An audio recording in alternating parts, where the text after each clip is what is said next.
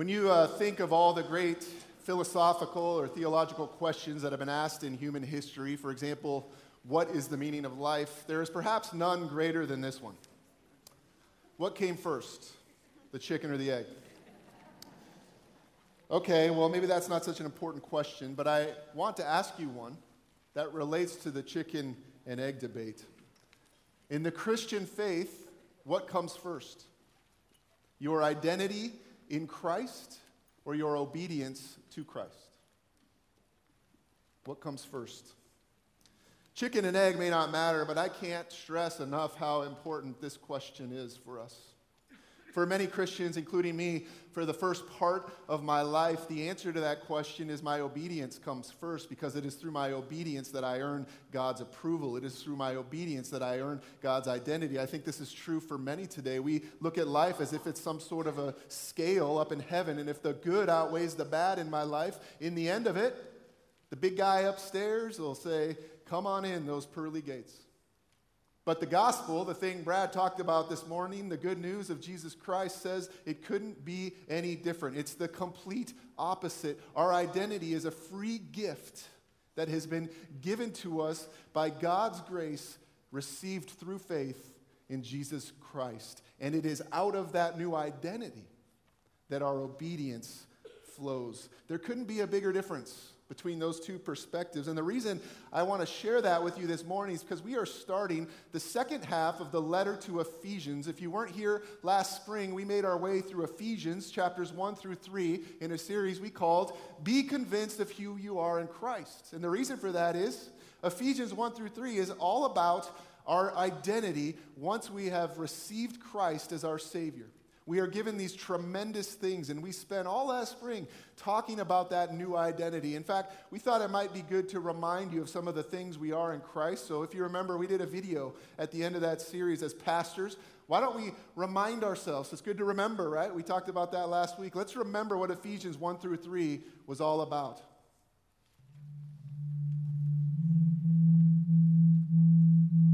You have been blessed with every spiritual blessing in Christ. You are the recipient of grace upon grace. You were chosen before the creation of the world. Intentionally, God chose you. You are fearfully and wonderfully made. You are holy. You are blameless. You are adopted into God's family. Be convinced that you are his son be convinced that you are his daughter. You are heirs. You are redeemed. Your sins are forgiven. You are marked and sealed in Christ through the Holy Spirit. You were dead in your sin. But you are alive. You are alive. You are alive in Christ. Know this you are greatly loved. You are saved by grace. By grace, you've been saved. Jesus didn't come to fix you, He came to give you a whole new life. If you are in Christ, you are a new creation. The old is gone, the new has come. You are God's handiwork. You are a carrier of God's glory. You are a strong, powerful force for the kingdom of God. You are God's people. You have been reconciled in order to be reconcilers. You are part of his household. You are God's house, his holy temple. Cherry Hills, you are his church. We are his church. And we pray that you would grasp how wide, how long, how high, and how deep is the love of Christ. We pray that you know this love that surpasses knowledge that you may be filled to the measure of all the fullness of God. Well, amen. That is some good news. That is Ephesians chapters 1 through 3. And this fall, we're going to make a clear shift in focus because this is something Paul often does in his letters. If you've ever read some of Paul's letters, in almost every single one of them, he will spend the beginning of the letter, and it's not always directly in the middle of the letter, but he'll spend the beginning of every letter talking about who we are in Christ or talking about what we should believe, or doctrine is another word that people have used to describe that. But about halfway through, usually, he'll make a clear shift in focus and start talking to the church, that's us still today, about what that actually means for how we live. And so this fall, you look at this side of the banner here, we're going to learn what it means to now live out our identity in Christ. I've always liked to think of the Christian faith this way it's just becoming who I already am in Christ. I'm becoming who I already am in Christ. Let me use an analogy. The, the day I was born, my parents gave me a name. And that became my identity. Stephen William Patia. It says it on the birth certificate. From that day on, that was my name. That was my identity. For the rest of my life from that day on, has simply been about becoming who I already am. In a similar way, uh, Christ, when we receive him as our personal Savior, we are told in the Gospels that we are born again. That we are born into a new life. That old life that we had is dead and gone. And we have been born again into a new life. And we are given these amazing gifts that you just heard about on that video. That has become our identity. And our purpose becomes to now take the rest of our lives to become who we are in Christ. All this is just a lengthy way of me of saying obedience, outward actions, behaviors are the result of our new identity they don't get us our identity. Obedience is just becoming who we already are in Christ. It is the natural outcome of somebody who has been born into God's family. Because listen, when we are in Christ, we are becoming like Christ. And obedience to Christ is our natural response. If that is not taking place in my life, I have to ask myself the honest question Am I really in Christ? So, without further ado, here, in my opinion at least, is what the key question is going to be for us throughout the rest of this series. What does our new identity in Christ mean for the way we live? What does it mean for the way I live? If everything I just heard in that video is who I am, how does that impact the way I now live in this life? And the entire fall, honestly, we're going to be spent answering this question. And my hope, my prayer as we begin this series is not that you will see Ephesians chapters 4 through 6 as a new list of rules that we have to follow in order to live up to God's standards. They are the path God has given us to become who we are in Christ. A tremendous difference in mentality there, right?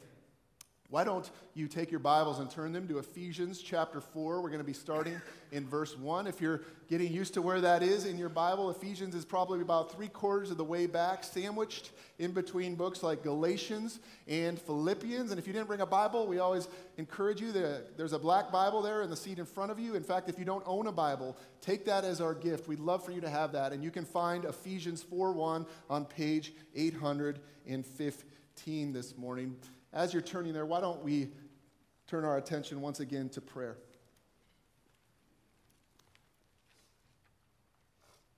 Lord, the reason we need to pray right now is because we're going to be talking about something Satan hates, which is the unity of the church. He has come to seek and divide, and he does a pretty good job at it when we let him. So we pray that you would equip us this morning with these words so that we could pursue what you want us to pursue together as a church, which is unity and oneness. Help us to do that for your glory as we sang. Not, a, not for our glory, not for Cherry Hills, but for the glory of Jesus. We pray in his name. Amen. Well, in verse 1, Paul is going to waste no time in answering the question of what our new identity has to do with how we are to live. Can you read that out loud there with me? Print it on your notes. Verse 1 of Ephesians 4 says, As a prisoner for the Lord, then, I urge you to live a life worthy of the calling you have received. Don't you just love how Paul sums up in one sentence what I just spent five minutes trying to say? Because of who you are, live a life worthy. Live a worthy life of the gifts you've been given in Christ. I have to say, I actually like some of the older translations of this verse. They translate that word live as walk, which is probably more accurate there. Uh, so I urge you to walk in a manner worthy of your calling, Paul is saying. And he would often use this metaphor throughout his writings, this metaphor of the Christian life being like a walk, indicating that there should be steady progress that takes place in our life. Clearly, that means that we will never one day arrive at our destination, right? Are any of you perfect yet? Have you arrived and you can say, I am like Jesus pretty much in every single area of my life right now? No. But the good news of the word walk is that's not what God's expecting. He's not expecting perfection. What he is expecting, however, that is throughout our life, we are going to continue to make steady progress towards our goal, and our goal is to become like Jesus Christ. And so we walk. I urge you to walk in a manner worthy of the new identity you've been given in Jesus Christ. So many Christians reach a plateau in their spiritual lives and they think, I've arrived. I go to church. I read my Bible. I do good things. That's not what Paul is urging us to do. He is urging us to become who we are in Christ. He says it this way in Philippians 3, some of these most famous words he ever wrote, right? I want to know Christ. Yes, to know the power of his resurrection and participation in his sufferings, becoming like him in his death, and so somehow attaining to the resurrection from the dead. That's our pursuit. That's where we're walking. I want to know Christ. I want to be like Christ. But notice, not that I have already obtained all this. Well, Paul hasn't arrived. How can I say I've arrived? Or have already arrived at my goal? But I press on to take hold of that for which Christ Jesus took hold of me. Brothers and sisters, I do not consider myself yet to have taken hold of it. Isn't that interesting? But one thing I do, forgetting what is behind me, straining towards what is ahead, I press on toward the goal to win the prize for which God has called me heavenward in Christ Jesus. Sound familiar? Become who you are. I'm becoming who I already am in Christ. And just sum all that up the Christian life is not a passive thing. You don't just one day wake up and go, I'm more like Jesus today. It is a steady progression. It's a steady walking in the path that he provides for us. Now, that leads me to asking the next question is what is a worthy life then? What does it look like for me to live a life worthy? If you recall a couple weeks ago, Jeff defined the word worthy as to give weight to something. And so, if I were to say something like, she is a worthy opponent, we mean her gift is equal to ours. We give weight to her gifts. When we say he is worthy of a raise, what do we mean? We mean he has probably gone above and beyond what we expected of him. We give weight to the work he has given to us. And in the same way, Paul is saying here that our lives as people in Christ, we should bear weight. They should bear weight to the great blessings that Jesus has given us. A worthy life means giving weight to Christ in all things. Now, look, again, don't get the chicken and egg mixed up here. Paul does not say, if you obey me, I will bless you, like he does to the Old Testament Jews. I mean, that was the promise he gave them, right? If you obey, I will bless you. That's not the promise here. He says, I've already blessed you. I've already blessed you. Now, in response to my love and grace, obey me. Walk in a manner worthy of your calling. Give my life the weight it deserves in your life.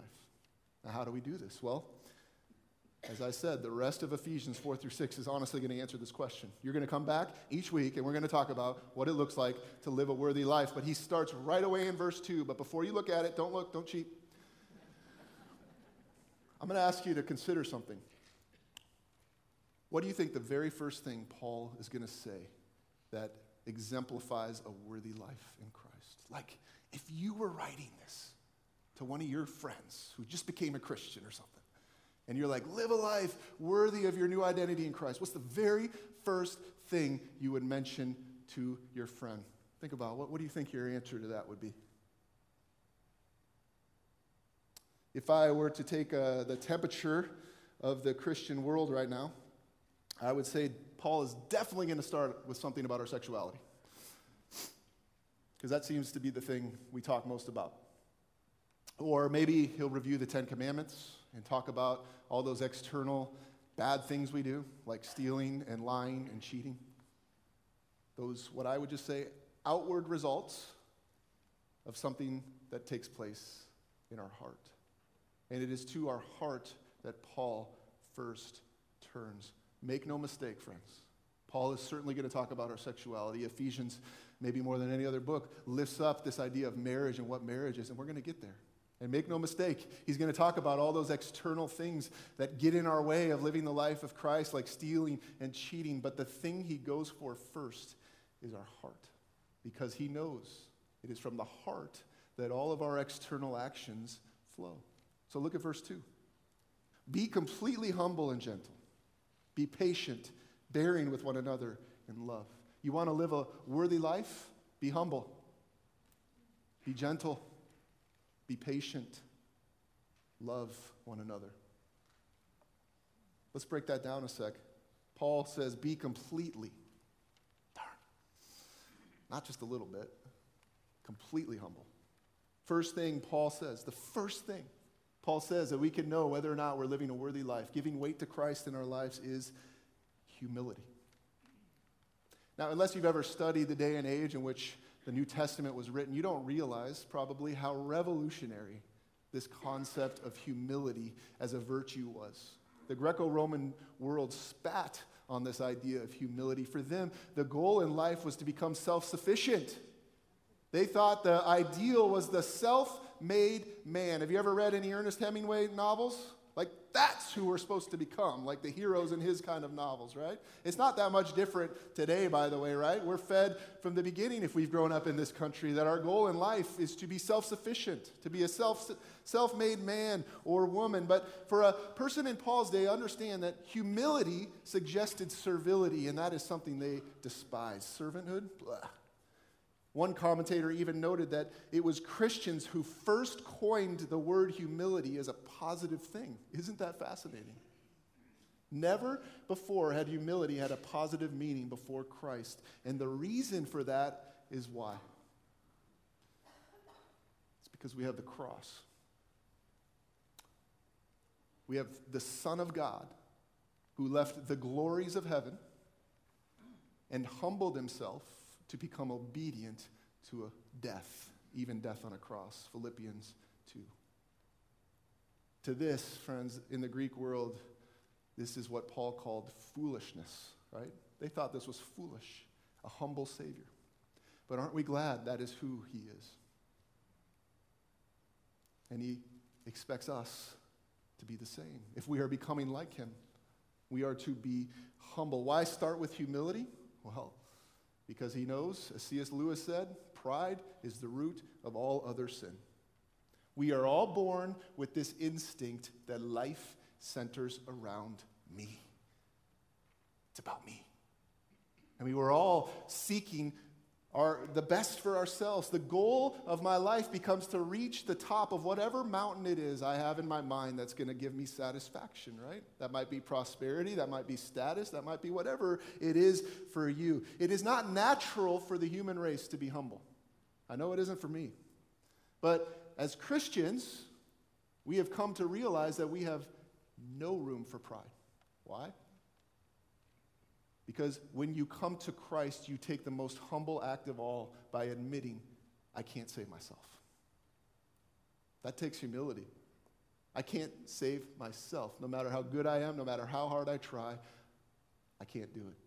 I have to receive this gift from Christ. And so, what that means is it doesn't really make a difference whether you're rich or poor, educated or uneducated, civilized or uncivilized, good or bad. We're all level at the cross. We have all had to humble ourselves to the humble Savior who gave up his life for us. Friends, this attitude of humility is so huge for Paul because he's about to get into, you know, the unity of the church. This is paramount for God. What he wants for us is to have unity with one another in the church. So, what's that going to mean? It's going to mean taking up the same attitude of Jesus constantly with one another because if I take up pride, unity isn't even possible. So we are to take up humility, laying down my life so that others might be lifted up. That's humility. Second characteristic Paul mentions is related to humility.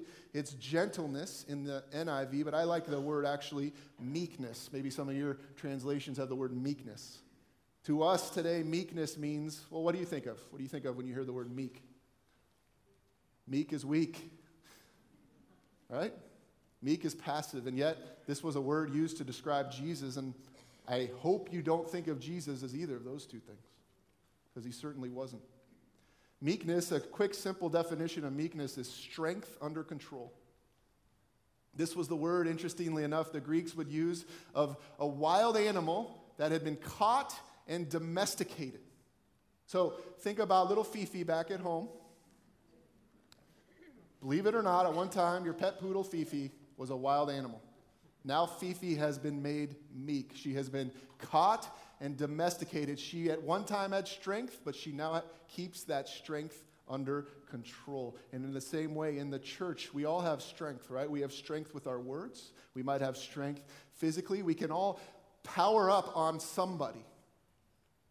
And Paul says in the church, there should be meekness. You should keep that strength under control. Third posture we're to have towards others is patience. He even defines that one for us bearing with one another. We are to be patient, not short tempered, especially with one another in the church. As you know, this is very difficult because people in the church can be kind of annoying. it's never me, of course, right? And it's never you, but other people. All of us can be a little annoying at times. All of us can be a little bit irritating. And the temptation is to get blunt with one another, impatient with one another. Paul says that isn't the way to unity. It isn't the way to oneness.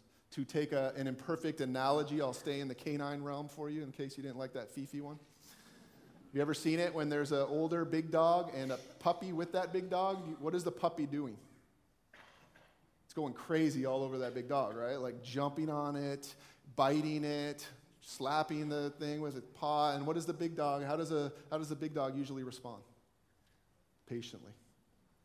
Bears with it. At any moment, this big dog could like gnash its teeth and put this puppy in its place. But more often than not, the big dog just bears with this little puppy's energy. And in the same way, we are to see one another's annoyances and irritations and we bear with them. You know why? Because at one point, I've realized I can be just as annoying. I can be just as irritating. Everyone has their own faults. Finally, love. Love is the posture that glues all of these together. For a church to have unity, there better be love, right? Can you have unity without love? The word Paul uses is agape. If we regard people with agape, it means nothing they do will make us seek their harm. Nothing they do will cause us to seek them anything else but their highest good. Even if they hurt us and insult us, we will choose love. I can't do that without Christ in me. I can't. Because remember, at the moment I was born, it's all about me. And so when somebody's insulting me, I turn it into me. But instead, we are to take on this love, this crazy love that God demonstrated for us. And really, that's the reason we do it. Because again, we stand at the foot of a Savior who showed us unbelievable love, even though we spit on him, even though we walked away from him, even though we chose to live a life apart from him. How can I not offer that same love to my brothers and sisters in this church? When we give weight to these virtues, when we have this posture with one another humility, gentleness, patience, love we can now pursue what God has in mind for the church, which is unity. Now, before I go there, though, I just want to make one last note. Do you notice what it takes for every one of these postures to exist in your life? It takes the obliteration of self, what Jesus called dying to self. Yeah? It means I am not going to make myself the center of the world. I am going to die to that kind of thought so I can lift others up in my midst. It is that It is that alone that will provide unity within any church body. William Barclay, a commentator, says it this way. If you can read this up on the screen. As long as self is at the center of things, then oneness or unity, which is where Paul is about to turn, can never fully exist. In a society or church where self dominates, people cannot form anything but a disintegrated collection of individualistic and warring units. But when self dies and Christ springs to life within our hearts, then comes the peace, the oneness, which is the great hallmark of the true church. Amen. It is to this oneness that we will now turn. What does a worthy life look like? It means taking up the posture of humility and gentleness and patience and love so that we can pursue unity with one another in the church. Look at verse 3 with me. Make every effort to keep the unity of the Spirit through the bond of peace. Couple quick things to point out here. First, notice unity is something we can't create. We can't just muster it up. It was something Christ did for us, right? Christ brought all of us as individuals, unique individuals, each with our own annoyances and faults and irritations, and He formed us into one body. What was He thinking? I don't know. I'm kidding. He had a grand vision. He had a grand vision in mind. So listen, unity took place at that moment. We all became a part of the body of Christ the moment Christ became in our lives. Now, don't we hear this all the time, though, that we can create unity? Turn on the news. If we just have more education, if we just have more money, if we just have more this or this or this, we can't muster unity on our own. But we can keep it, or we can do our darndest to keep it. And that's what Paul encourages us as the church to do. The command is to keep the unity at all costs. Whatever it takes in your life, promote unity. Don't hinder it. How do we hinder unity? Hint, look back at verse 2. That's how we hinder it.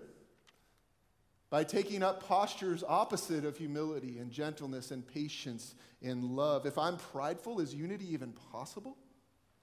If I regard my own rights as primary, will I be patient with you? If I have a critical spirit, will I be able to see others in love? No. Unity requires a heart change, which is why Paul started where he did. Now, listen, another thing to mention here is unity always possible in the church? You think that's a trick question? All you need to do is look around at the thousands of denominations that exist in our world and know the answer to that one. It's not always possible. I think it breaks the heart of Jesus, but it isn't always possible. And we're going to talk about some of the reasons that it isn't possible. But what this command really is reminds me of what Paul says in Romans 12 18. When we're in a personal conflict with others, he says, if it's possible, as far as it depends on you, live at peace with everyone. The assumption is it's not always possible. And again, I'll talk about when those times are in a little bit. But before we go there, last thing I want to point out about unity, because right now, if you don't know it, whether you know it or not, unity is a buzzword in the church world. There's all types of talk about we want to become more ecumenical, and that's a good thing in many ways. Uh, but unity, and what people mean a lot by unity today, is maybe not what Paul's actually talking about here. You see, what people mean a lot when they say the word unity is what they're actually wanting is uniformity. They want everybody to be the same as them. I've heard enough people talk about how the church should have unity, but what they really mean is that we should all be the same. Let me make a helpful distinction. Unity is something that can only come from within. It can only come from within, from the heart. Uniformity is a pressure that can come from the outside. You can't force someone to have unity, but you can force somebody to be uniform. We've seen that through uh, you know, regimes all throughout the history of our world, right? Think about the Nazis. They were forcing uniformity. I'll just give you kind of a silly example of the difference between these two. Imagine right now in this room, the man who was blind from the Gospel of Mark met the man who was blind from the Gospel of John and they began to share their stories together. And the, the man from Mark said, Yeah, so there I was, and Jesus just spoke the word, and I received my sight. And the man from John says, No, no, no, no. That's not how Jesus heals. The way Jesus heals is he spits in the mud, he spits in the dirt, he makes some mud, and he rubs it on your eyes, and then tells you to go wash yourself in the pool of Siloam. And he goes, No, no, that's not how Jesus heals. He just speaks the word, and you're healed. And pretty soon, one of them's like, I'm not sure you actually have even been healed. And so they form their own camps, right? The Muddites and the anti Muddites. Do you think that's what would happen if those two guys got in the room together? Of course not. They would say, oh, that's interesting. That's how he chose to do that with you. That's not how he did it with me. But they would have a unifying purpose. I was blind, but now I can see. And Jesus is the one who gave me my sight. Friends, even if we brought all the greatest theologians who ever lived in this room right now, there would be disagreements on minor issues. But at their heart, all of them would have a unified spirit. They would be unified in their purpose. This is really why the metaphor of the body that Paul uses throughout his letters is so brilliant. It is brilliant. You can't plumb the depths of this metaphor. Each part of the body is made up of many different parts, right? There are hands, there are feet, there are eyes, but they all come together to form one unified thing the body. This is why we pray for another church every Sunday. We prayed for Western Oaks this morning, not because we think they should be just like Cherry Hills, that they should be uniform with us. It's because we believe we are unified with the churches in this city for a greater purpose, which is the glory of Jesus Christ. So if you've ever wondered what that's all about, that's what it's about. We know we're going to have minor disagreements on issues. But in the things that matter, in the things that really matter, we are unified in purpose. So you will want to ask a question what are the things that matter? That's a great question to have. And Paul is going to answer that in verses 4 through 6. In fact, many people believe that these verses we're about to read were an early creed that the church would declare together. These were the foundations, in other words, of the faith. If we are to have unity with one another and other believers in the body of Christ, these seven things we're going to talk about must exist. Otherwise, unity is built on a shaky ground. Unity must be built on biblical foundation. And Paul is going to give us the foundation where our unity comes from in verses 4 through 6. Verse 4 says, There is one body and one spirit, just as you were called to one hope when you were called. One Lord, one faith, one baptism, one God and Father of all, who is over all and through all and in all. What word do you hear a lot there? One. What makes us one? Paul gives us seven foundational truths that unite all true believers. Number one, one body. What is Paul referring to here when he says the body? Church. Church with a capital C. The fact that though there are many individual churches, Western Oaks, Cherry Hills, West Side, whatever, you name them, there's many individual churches, there is but one church with a capital C, and the church comes under the authority and the headship of Jesus Christ. Last week, if you were here, we read the Apostles' Creed together, and there's a line there that says, We believe in the Holy Catholic Church. And I had a couple come up, uh, maybe after this service or the other one, and they asked a great question. They asked, What are we saying when we say that? Are we saying we believe in the Roman Catholic Church? And the answer to that is you notice that the word Catholic was actually lowercased. And in its original meaning, Catholic just means universal. It just means the church, past, present, and future, all over the world that belongs under the authority and the headship of Jesus Christ. And so when we say we believe in the Holy Catholic Church, we're saying we believe in the body that Christ started and who Christ is the head. Only He knows, right? Only He knows who's really a part of that body. But He knows. And He has brought that body together to form the church. There are many churches, but there is only one church. You understand this? Number two, there is one Spirit. Who is he referring to here? The Holy Spirit. The Holy Spirit who indwells in every true believer at the moment of your conversion. One of the things that unites all of us, if we are truly in Christ, is that we have Christ's Spirit in us we share his spirit. We don't have different spirits, we have the same spirit. In 1 Corinthians 12 13, Paul writes, For we were all baptized by one spirit, so as to form one body, whether Jews or Gentiles, slave or free, and we were all given the one spirit to drink. There's one Holy Spirit. And I love how the word in Greek spirit is pneuma. It also can mean breath. If there is no breath in the body, what does that mean for the body? It's dead. So if the Holy Spirit is not present in our midst, what does that mean? we're just playing church. There's one spirit that binds us and unites all of us together. Third, there's one hope. This is referring to the return of Jesus, honestly, when he will come and fulfill all the promises that we look forward for him to fulfill in our lives. For most Christians these days, hope means much the same as it does to the rest of the world, kind of a lukewarm optimism. Yeah, that'll be great when Jesus does that. But for the church saying these words, hearing these words, reading these words, this is what kept them going the hope, the promise that he would come. Friends, this is the secret of unity among Christians. We all have one hope of Christ redeeming the world. That's our hope. That's our goal. That's what we're a part of. That's what unifies all of us, right? That's what we're pursuing as individual churches. Fourth, there is one Lord. And this, is, of course, is referring to this is the easiest question I'll ever ask you Jesus. Jesus.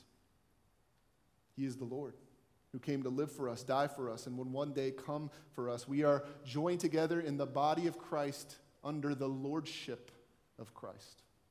He is the one to whom we have given our lives and to whom we have surrendered and to whom we serve. Closely related, there is one faith. Paul does not agree that there are many ways to salvation. There is but one way, and it is faith in the one Lord, Jesus Christ. Here he is saying emphatically, I'll just say it again, there are, there are not a variety of ways to God. There is but one way to be saved faith in Jesus Christ alone. Jesus never shied away from making this statement. In John 14, 6, he would say these famous words, right? I am the way and the truth and the life. No one comes to the Father except through me. Salvation is found in no one other than Jesus Christ. There can be no unity in the church without foundation. Sadly, there are many churches today who have discarded that. So, again, can there always be unity? No. Because we hold that there's one faith, and others may not hold to that. So, we are fundamentally different at that part. We make every effort to keep the unity of the church. But in these foundations, we have to stand. Six, there is one baptism. Now we get into the fun stuff, right? Whoa, what's he going to talk about here? I mean, talk about a thing that has divided churches. Important to realize here what Paul is not talking about is the mode of baptism. He's not talking about whether we dunk or dip or pour or whatever else. He's talking about something that takes place in the life of every true believer at the moment you receive Christ as your Savior. We saw it in 1 Corinthians 12 13. Can you flash that back up there? For we were all baptized. By what? Baptism just means immersed. We were all placed into God's family at the moment of conversion. That is what binds us all together. We were once dead to sin and trespasses, but we have been baptized into a new life. A new life in Christ Jesus. So listen, we're not talking about a second experience you have to have after your conversion. That is not what Paul is talking about, a second baptism or something like that. He's simply talking about being baptized into the family of God. And finally, there is but one God and Father. One God. He is the Father of all. The greatest thing about our Christian God is not that He is King, not that He is Judge, though He is those things, but that He is Father. That He is Father. The Christian idea of God begins in love. That He is the Father of all. That meant a good deal in this day when this was written, because if you've been a part of this church, you know we've gone through different letters of Paul's where the biggest issue keeping the church from having unity was the fact that there were Gentiles worshiping with Jews, and Jews saying that in order for you to be a part of this church, you have to get circumcised first. And Paul says, I will not have any of that nonsense. There is but one God and Father of all. These external things that we make important, that's uniformity. What he's after is unity. These are the foundations of unity, friends. And as we said, we are to make every effort to keep the unity of the Spirit through the bonds of peace. Close with a quick story. Harry Ironside was on a train once. He was a famous Bible uh, preacher. And a German lady saw him reading his Bible and asked if she could join him. So she did. And the next day, a Norwegian guy joined them. And pretty soon, 26 people were reading their Bibles together, doing a Bible study on this train ride. At the end of the trip, the German lady asked Harry Ironside, uh, he asked, What denomination are you? And he replied with these words I belong to the same denomination that David did, talking about David from the Old Testament. She said, Well, what is that? I didn't know David was a part of any denomination. Ironside said, David wrote that he was a companion of all them that fear God and keep his precepts.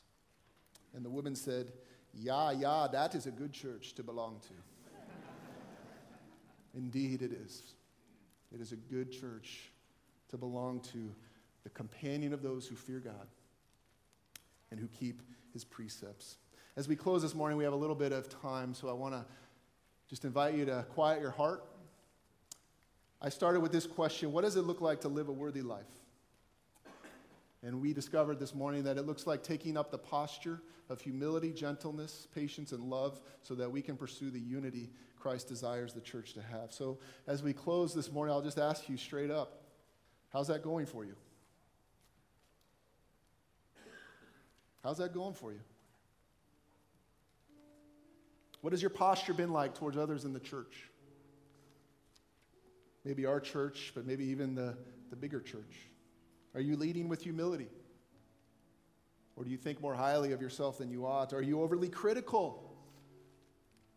Or do you bear with one another in love? Can you honestly say you are making every effort in your life to keep the unity of the church? Have you mixed up uniformity for unity? I said it in the beginning, I'll say it again. Satan would like nothing more than to divide us as a church. So we're going to take some time. You see, there's some space, a little bit of space on your notes at the bottom there, maybe the back too.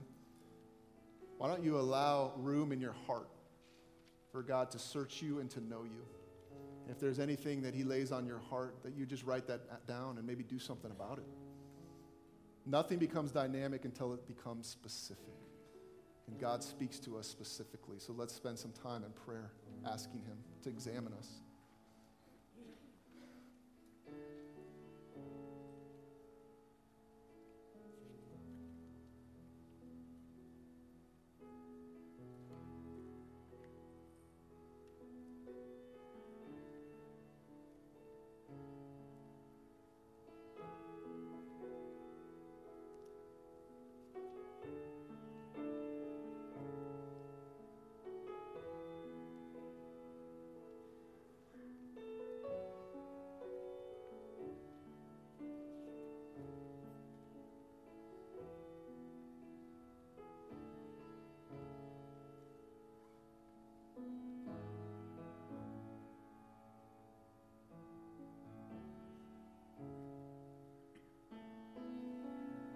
Is there a relationship in your life that's maybe gone sideways?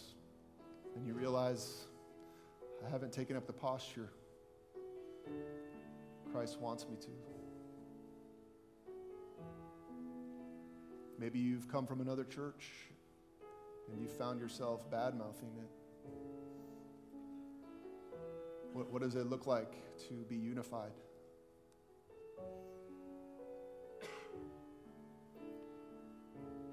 Find yourself having a critical spirit. This isn't the music I want. It's not the kind of preaching I want. That's whatever. Not the Sunday school class I want. What, where does that spirit come from? What does it do?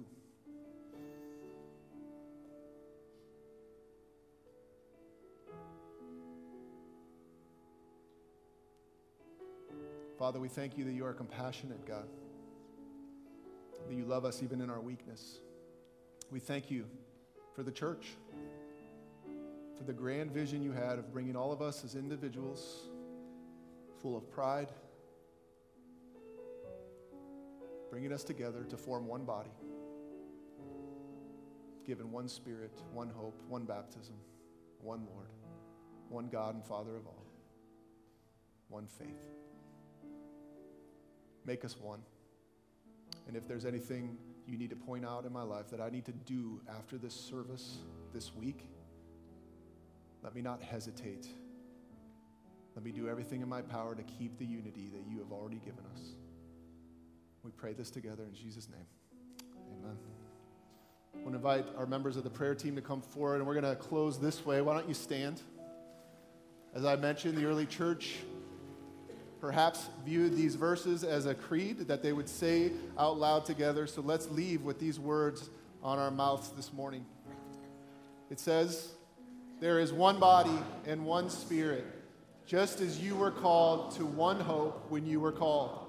One Lord, one faith, one baptism, one God and Father of all, who is over all and through all and in all. Amen. God bless you. Have a great week.